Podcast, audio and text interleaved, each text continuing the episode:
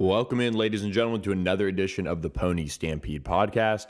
I'm Billy Embody. Thanks for joining us at it as it is SMU TCU week, the battle for the Iron Skillet, Saturday at 2:30 on FS1 in Fort Worth at Amon G. Carter Stadium. And we'll get to more SMU TCU later in the podcast as Jeremy Clark of uh, Horn Frog Blitz joins us on the podcast. Uh, he's our 24 7 sports uh, version of myself and our crew at Pony Stampede, um, who's been covering the Horn Frogs uh, for, for 15 seasons now. He'll join us later on. Um, I know this podcast kind of get off to uh, obviously a late start in the week. Didn't have one for you guys earlier, um, but uh, was kind of feeling a little under the weather and and everything like that, and so just kind of couldn't um, couldn't really talk to to get uh, some thoughts out there on the airwaves for you. But um, I did want to kind of share a few tidbits uh, in terms of what I thought about SMU's uh, win over Texas State last Saturday, and um, some of the things that stood out um, to me uh, as I rewatched the game. And I guess uh, the the thing that would concern me most when you look at it as how does SMU look heading into the TCU game would be the two interceptions because uh, the two interceptions for for Shane Buechele, I think having I I, re, I rewatched probably both of them probably about ten times, and I came away kind of thinking the the same on on on both both interceptions. I think one the the screenplay was probably something they could have checked out of. Um, I don't think I, I, I just thought Shane thought that he probably could just get it there, and and that uh, Becker uh, would would kind of hold up a little bit more on the block, and he'd be fine. Um, obviously, that wasn't the case. The corner, uh, uh, Morris, made a great play on the ball. Um, one time SMU commit under Chad Morris, Jerron Morris, um, actually. And um, so he made a great play on the ball, got the interception. So I just thought it was just kind of a bang bang play that a you don't really see, you won't really see that too often. Um, it just kind of in the grand scheme of football. Uh, so great play by him. I thought that one was kind of just more of a kind of a fluke as uh, as well, but I, I don't know the background of the play, so we don't really know what Shane's options were on it. Um, and then on the second one, he was looking to make a play. Uh, he was rolling out, and here's what I think happened: is I think he was trying to just kind of float it over and give, um, gosh, I think it was Reggie Roberson uh, or maybe James Proche a chance on the ball. So kind of float it up and then maybe have him make some insane toe tap for first down. And he just kind of gripped the ball a little too hard and finished his throw a little bit too much. So instead of floating it, it went right to the defensive back and and certainly a play that I don't think he makes against TCU. I don't think he makes in 90% of the games that he came over to the sideline and you can kind of see them expl- him explaining it to Rhett Lashlee, and um and and just kind of I it, it didn't seem like there was much of a much of an issue there. Um, now, I mean, it, it is concerning that he tried it. I mean, you never know when these guys might try something um, in a game that you know can translate in the future. And and turnovers are going to be such a big battle. I think this week uh, that you really didn't like to see that too much uh, at all um, against Texas State and a team that they really dominated for the most part. So overall, though, I mean, 14 of 18. Uh, so two incompletions were interceptions, and the other two were incompletions. So I mean, just another efficient night for him, even with those two interceptions. Um, but I didn't get too hung up on him. I, I, I, I didn't like them as mistakes, but I'm not too hung up on them um, because of opponent and kind of the situation on on both of those. So, um, but other than that, an impressive night for SMU. TJ McDaniel emerges uh, with a huge performance, eight carries, 159 yards, three touchdowns. That was the running back that we really, really liked uh, at 24 um, 7. Yeah, I think for, for TJ, he had the testing numbers to back it up, he had the production on the field for Southlake. And I think people just kind of get sometimes you just see a white Christian McCaffrey looking guy and he doesn't end up as highly rated as as he probably should have been for doing what he did at at the um, at the, one of the highest stages of Texas high school football and uh, having the testing numbers to back it up. So um, for me, I mean, great. I, I, think you look at, and we haven't seen Ulysses Bentley turned loose just yet. He had a nice catch and run from Terrence Gibson and and and showed some flashes again, but I think both. It, it I think it's pretty clear that that Chris Brassfield is hit on his two running backs in the in the 2019 uh, class, and um, I I just think they're they're both going to be really really special. Great night for TJ to do it in front of family and friends, and now give himself an opportunity to play against TCU. I I I think he's going to play. I think he's going to play a good good bit. Um, it seems like they trust him. Uh, I know he only got eight carries, but uh, I think they they trust him enough now to put him out there. Um, and and so I I think with the way Ke'Mon Freeman is is running, and and here's the deal: after Cayman got stopped on that fourth down, where if you watch the play, he could have just kind of run into the back of the line and and try to muscle ahead. And I think that was kind of the play design. He tried to cut it back and kind of fit himself through the left tackle and the unblocked Texas State defender who ended up making a tackle on him and he didn't get the first down. I think that probably sent SMU staff just a little bit over the edge with him and they inserted TJ McDaniel and away he went. And so I, I'm not going to be surprised if they give TJ McDaniel the ball against TCU. I, I, I just think he's when you do that wasn't an FCS team. I know they're really bad, but they're a good defensive team that going into the game, SMU was was actually somewhat worried about how they were going to run the football. Three man fronts aren't aren't typically easy to run against, um, especially when you have an offensive line that's still developing. And they opened holes, and TJ McDaniel made the most of them and he's got the strength. I mean, this this isn't he's not somebody that's little or um, gonna wear down too much, and and he only got eight carries, so it, he he wasn't. Um, out there toting the rock 25 times. So don't be surprised if TJ McDaniel plays a good deal against TCU. He's been a special teamer um, uh, as well on on uh, Saturday against Texas State. So you can tell there may be there, there's maybe a long term play for him to to get some action. So watch for him against TCU, um, and and and he's he sees the opportunity. Uh, thought SMU just played really well defensively again. Another turnover, Rodney Clemons. I know it was an overthrown ball, but that cap kept that uh, streak going. Uh, I think the big thing for me, and and I think this is going to help the most against TCU, is just kind of the havoc they create as a defense um, and and what they're able to do and put pressure on quarterbacks and and kind of make it uh, a deal where you know they are they they're just kind of all around you. They're in your face, and it, it just works out with sacks or throwaways or what have you. And I think that's going to be the biggest thing against TCU. Alex Delton and Max Duggan, Um, you know, neither one has earned the starting job yet. I think Max is going to be the starter but he's a true freshman.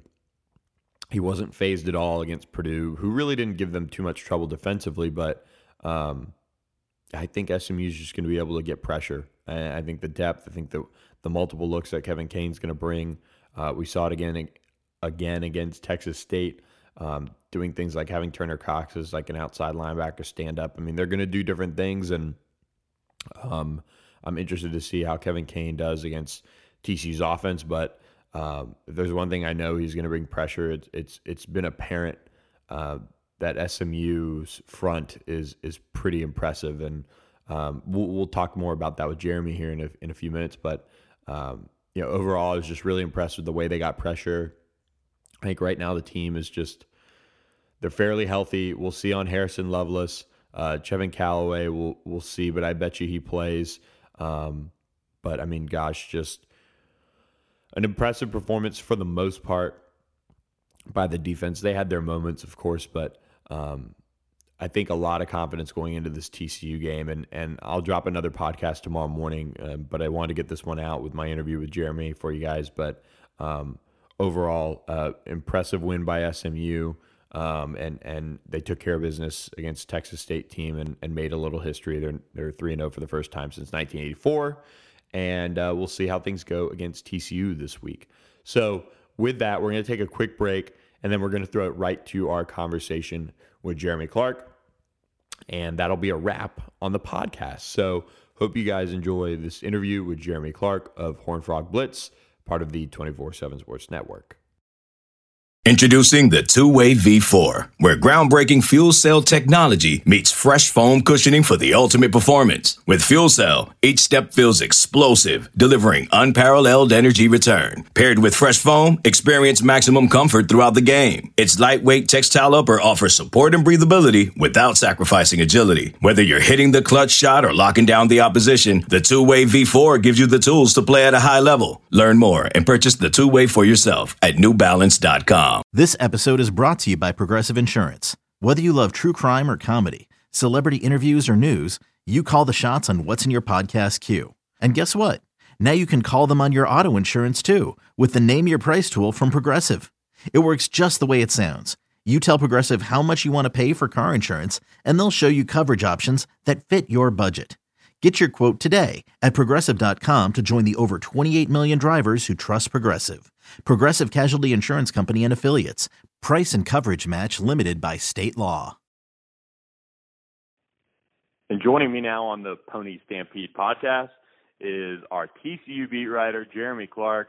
Uh, Jeremy, back at it again, another SMU TCU battle for the Iron Skillet. Um, well, welcome to the podcast, first of all. And you guys got to be uh, at least flying high after uh, TCU's win over Purdue last week. They, they you know get through that one. Um, what were some of your takeaways uh, coming off of, of off of that uh, win for the the Horn Frogs? I think it was a good statement win for them. Everyone was trying to figure out where they were as a team after the Pine Bluff game. I think everyone expected to go in there in that game and TCU come out with a 60 to nothing win or score over 60 points against an FCS team because they gave up 90 points last year to South Dakota State. So they knew Pine Bluff was uh, going to give up some big plays defensively, but they only go out and score 39 points. So you still have those questions in the air. Is the offense better? The quarterbacks didn't look particularly uh, well. They didn't throw the ball very well. Uh, the running game was kind of absent. So you had a lot of questions going into Purdue, and they really just went out there and answered a lot of them. The running game looked about as good as I've ever seen it. Two running backs go over 100 yards in the game. Darius and Sewo. Darius Anderson rushes for a career high 179, and, and Sewo gets 106. But the offensive line played just spectacular. I mean, the the phrase that they talked about in before fall camp, Curtis Luper, the running backs coach, had said that they want to be able to run the football even when opponents know they're going to run the football, and that's really what Purdue did. I mean, they they tried to stack the box. They knew TCU's quarterbacks weren't throwing the football very well. The receivers were dropping them but they could not stop the run, and it was about as good a running performance as, as I've seen since covering the team in 2005. And defensively, they're just they're playing balls out. I mean, they they they fly to the ball. They they've got great size, athleticism. It's probably the best combination of athleticism and size and speed on a defense collectively for all 11 positions that I've seen them have ever uh, in in the Gary Patterson era. So it's really uh, good win for them. They went up there and just really dominated. That that scored. They got late in the late in the fourth quarter. Really wasn't how TCU played defense the whole day. They they really Purdue couldn't do anything through the air and obviously on the ground. They finished with just barely over 20, I think 25 yards on the ground. So really good win, and I think it's going to carry a lot of momentum moving forward. Yeah, and, and there's a lot to unpack, I think, from that game. And, and TCU held uh, the Boilermakers without a touchdown until that late late score like you said in the fourth quarter, you know, three points in the in the first quarter, three points in the second quarter. This, this defense has athletes all over. Garrett Wallow uh, and and Jeff Gladney and and all of those guys. Um, let's start with Gladney. He, you met with him. You talked with him a little bit this week. Uh, he's one of their best players. He's matched up against Reggie Roberson uh, before, and and he's a key. And he had an interception against uh, Purdue. So how do you I guess with with Roberson's emergence this fall and, and Proche returning it, how do you see TCU kind of ba- battling those those guys? Well, it's going to be tough for Jeff uh, and, and really that defense to to try to pick which guy they want to cover because against Pine Bluff you really didn't have a standout receiver, and against uh, Purdue they moved Rondale Moore all over the field. But I will say Jeff has yet to give up a completion this year uh, in two games, so he's playing really well right now. But the the good thing about Jeff is he's been battle tested. If you look at last year and it, just look at the Big 12 conference in general when you're talking receivers, Tylan Wallace, CeeDee Lamb, last year Hollywood Brown, uh, guys from Texas Tech, Antoine, Antoine Wesley, Collin Johnson, and really against all those guys, Hakeem Butler out of Iowa State, he did really well. Collin Johnson was really the only exception. He had a good game against Jeff, but going into all those other games, those guys were among the nation's leaders in receptions, yards, and and he really did a great job of shutting down those guys. So he's been battle tested against really good receivers. He's he's playing at a high level right now.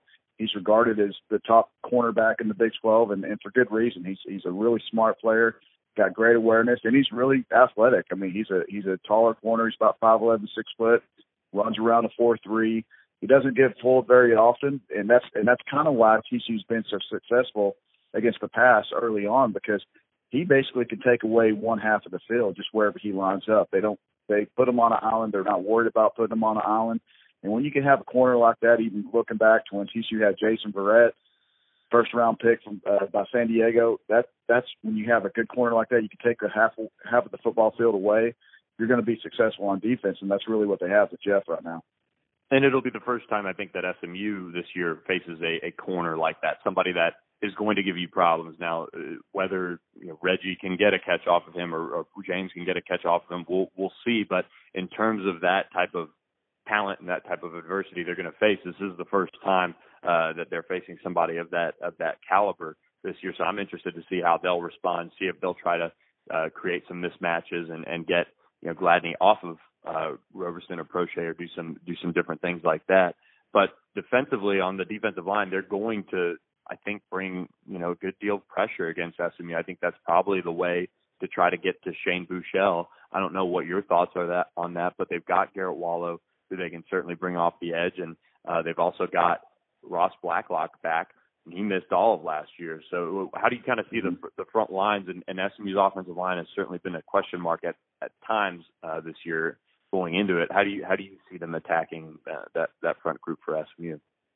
That, that was a great question, Billy. That that was another question uh, going away from the Pine Bluff game because against Pine Bluff they really didn't get any kind of pressure, and so you're really questioning how good this defensive line is. Ross Blacklock did get a sack in that game, but you really didn't get any kind of pressure from the defensive ends uh, hurrying the quarterback. So immediately you're thinking, oh man, they really do miss L.J. Collier and Ben Banogu on the ends, but against Purdue, they did a much better, job. They they got to the quarterback.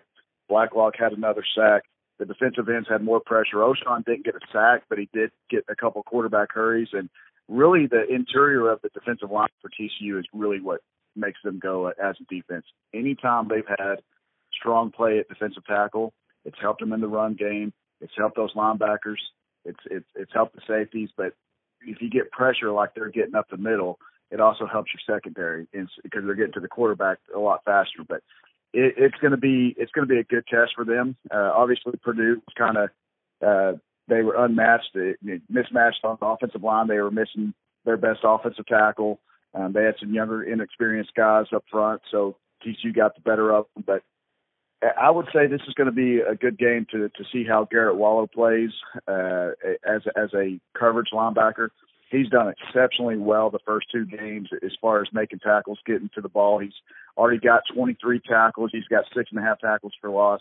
So he's doing a good job as far as getting to the ball. He does have some trouble covering the flats sometimes. I could see SMU having success if they run their running backs on a bubble route or out in the flats. That's kind of the Achilles heel for the four-two-five defense for the linebackers to get out and cover those routes. But uh, it, it's it is going to be uh, a, pretty interesting battle to watch with the offensive line from SMU and, and, and defensive line for TCU. If you if you look at Ochaun Mathis, the, the defensive end, he's one of those guys that had a really good spring camp. He had a really good fall camp, and he could have played last year. They they purposely redshirt use that four game redshirt rule so he wouldn't he wouldn't lose a year of eligibility. But people around the program, even Gary Patterson said he could end up being the best defensive end I've ever coached. So that would be a name for SMU fans to keep an eye on.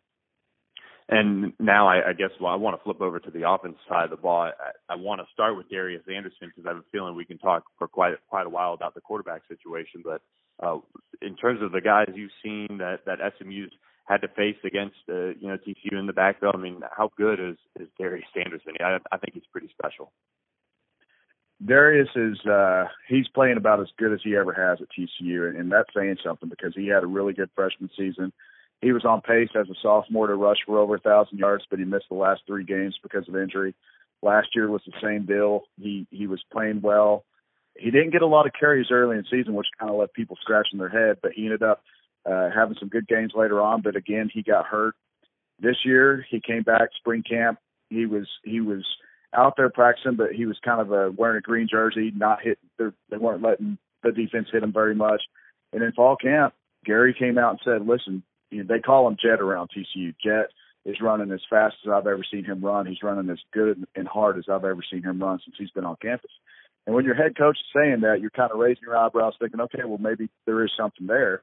Against Pine Bluff, he didn't get very many carries. Of course, you're you're playing younger guys. You want to get as much experience. Use that use that uh, four game one of those games uh, of the four games you have for the younger players before they have the red shirt. So he didn't get as much many carries against Pine Bluff, but against Purdue, the first carry he had, I mean, he's running hard. He's bouncing off tackles. He's he's just running crazy out there. I mean, I've, I've personally never seen him run like, like like that since he's been on campus. And when he's running like that, they're going to be successful. And it's crazy to think, that he's had his two best games against Big Ten opponents. Last year, Ohio State had 154. This year against Purdue, 179 career high. But if he runs like that, it's it's going to be a tough matchup for SMU. But you've got to give credit to the offensive line. The offensive line is as big as I ever remember. They've got six six right tackle Lucas Niang at 327, six six, 330 pound offensive guard with David Bolasomi. Their center, six foot four, 295, 300 pounds. Their small guy on the line is is Cordell uh, at six three three oh five, three, 305, and their left tackle six eight three thirty. So they're they're really doing a great job of creating running lanes, and and Darius did a great job, and and Sewo Sewo's kind of the forgotten guy based off this game, but he last last year he rushed for 194 yards against Cal on the Cheez It Bowl, and so everyone knows what they have in, in him, but they they kind of forgot about him after Darius's performance. But they're both two really good running backs. Darius is the Lightning, and Sewo at six three two forty is obviously the Thunder.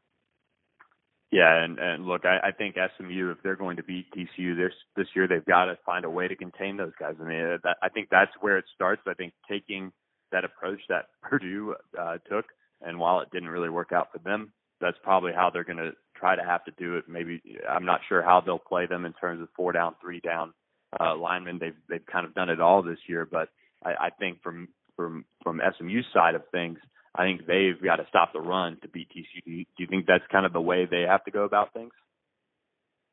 Yeah, and, and as as the head coach, he's a defensive minded coach. He's probably going to want to run the football, especially when you got uh, the inconsistency from the quarterbacks right now neither one of them have have proven they could throw the football. But if you look, like I said earlier, Billy, Purdue knew they were going to be running the football at them, and they still couldn't stop it. So that's the mentality they have.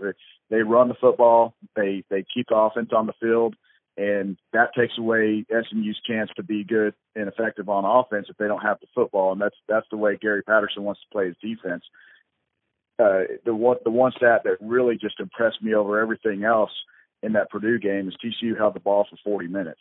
And anytime you hold the ball for 40 minutes, you have over 300 rushing yards. The scoreboard is going to look uh, pretty positive for your team, and, and I think that's what they're going to try to do against SMU. I think they'll, if they can get some consistency at receiver catching the ball this week, and, and maybe a little bit more accuracy from the from the quarterbacks, you might see them throw the ball a little bit more. But I, I think right now the bread and butters with that running game.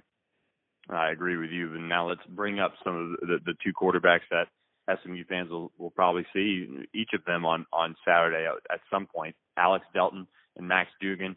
We were really high on Duggan at 24/7 Sports, who's a true freshman coming in. Um, Gary Patterson kind of coy about what the plan is this this week. What what do you think uh, they're going to do uh, heading into this one?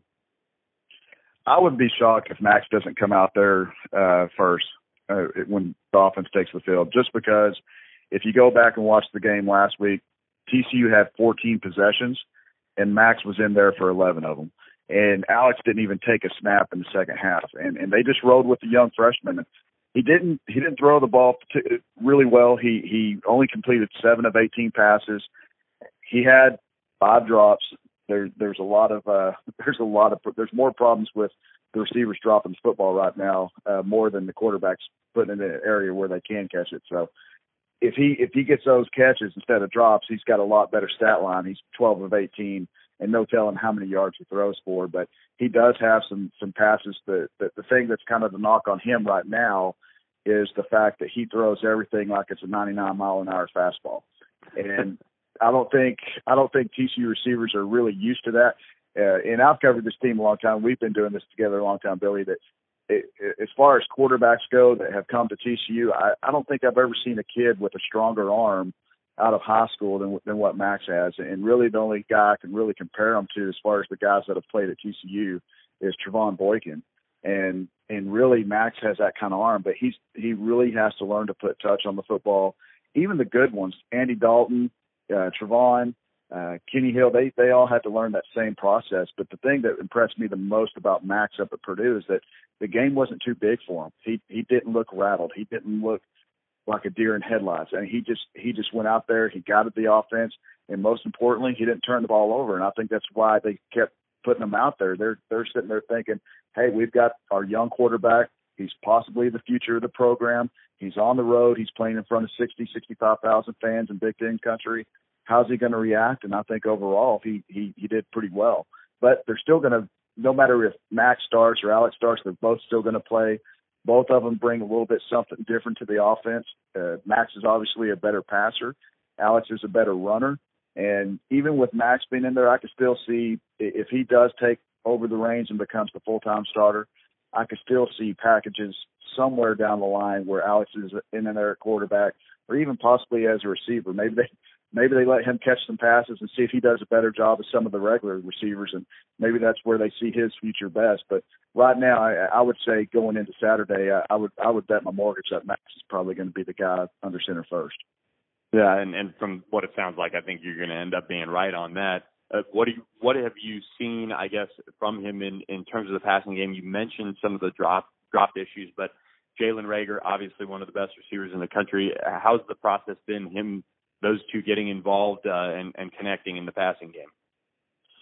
Well, the the first week they they had a 37 yard touchdown completion, and Max is going to try to go to him. I was I was kind of surprised against Purdue to be quite honest because Max threw 18 passes, but he really only targeted Jalen I think four or five times, and that's really not going to work. Number one for for Jalen because you're talking about a guy last year that already had to go through growing pains of quarterbacks. If anyone remembers TCU quarterback situation last year, they had a pretty terrible uh, situation with three different quarterbacks. But Jalen somehow managed to still have a great year catching the football, and it was the second most productive year ever for a, a TCU receiver. So I think for Max growing up and and just being that young player, Jalen's probably going to come to come to him at some point and say, "Hey, I can bail you out. You you get rushed. You want to throw the ball up. Let me throw those 50-50 balls to me. Let me make a play on them. And that's something that he really didn't do against Purdue. He went to Trey Heights. Trey Heights had three drops. Te'Vailance Hunt had two drops, and that's something that they have got to fix. Derius Davis is another guy that is is a really. People keep calling him the next KaVontae Turpin, but he really hasn't showed that. He's got those kind of flashes. He's got that type of speed, but he has, I think right now, to be honest, not not to sound like I'm being bad toward Derius, but right now I think he has more drops than he does catches on the year. So he's got to he's got to improve uh, his, his uh, consistency of catching the football. But for Max, eh, I would be willing to bet that this week against SMU, he's going to look Jalen's way. They're going to move him all around, probably like they did against Purdue. Line him up outside, move move him to the slot, even line him up as a, he's he's usually a Z They'll probably line him up as an X and, and maybe even put him in the backfield that, that had some success against Purdue just because he's more of a, uh, he's sometimes you don't know when Jalen Reagor's getting the ball, so you always got to be cognizant of where he's at. And sometimes he's best lined up as a decoy, and that's how one of their touchdowns happened against Purdue. But as far as Max goes, I, I think you'll see a lot of targets toward Jalen this week. And uh, I guess lastly, let, us kind of lay it out there, not a score prediction, but how do you see this one playing out? Uh, Frogs, I think, are around 10 point favorites right now. Might might have dipped to single digits, might be still at double digits, depending on where you find it. But um, this is a game that I think both Gary and Sonny feel like, you know, both teams come ready to play. I mean, it's going to be it's it could be a dogfight. Yeah, there's a lot of respect uh, for Sonny from from Gary Patterson. I mean, they're good friends. Sonny obviously was on staff here in in 2017, so there's there's a lot of uh, friendships around really both coaching staffs. Trey Trey Haverty's over there, David Grew. Uh, there, so there's there's a lot of a lot of coaches that know each other, and, and I think this is a little bit of a, a bragging right game. But Coach Patterson and, and really all the TCU players know what they're getting in SMU. SMU's riding high right now; they're undefeated. Uh, people are getting behind them. They're they're calling SMU one of the best teams they've had since the '80s, and and and really, if you look at their offense, they've got Shane. Shane's playing at a high level. The running backs are playing at a high level, and you've got two of the better receivers in, in that they're going to face this year. It's not like they're facing guys that are FCS guys or, or the James Proche and Reggie Roberson easily could have. They they both James, especially coming out of high school, had a ton of uh, P5 offers, and Reggie obviously played at West Virginia. So this these two receivers are very good receivers that they're going to be facing. And defensively, for whatever reason, I, I don't care who it is, if it's Andy Dalton, if it's Kenny Hill, Trevone Boykin, Shawn Robinson last year, SMU always seems to find a way defensively to wreak havoc on the TCU quarterbacks, and they make them make mistakes. And I've even I've even uh, made the uh, proclamation that Max is probably going to throw an interception this game just because of the way SMU plays defense and disguises their coverages sometimes. But it, I think it's going to be pretty close, Billy. To be honest with you, it reminds me a lot of 2011 when SMU uh, had that three-game winning streak and then came over to uh, TCU and beat the Frogs in overtime, 40 to 33. TCU had no answer for uh, SMU's passing offense, and they're a little bit better defensively this year. They're extremely fast. TCU is. They're athletic, and I think that's going to be the difference for them. I think the run game for them uh, and, and them being strong up front on the offensive line, creating those running lanes for Darius and Sewo, and Max or Alex doing just enough to manage the game and, and get enough passing yards to to kind of keep SMU on their heels a little bit and not focus solely on the run. But it's gonna it's gonna be a pretty good game. I I, I don't know the score prediction, but I, I think TCU kind of like last year it'll be close at halftime, but they'll pull away late in the second half.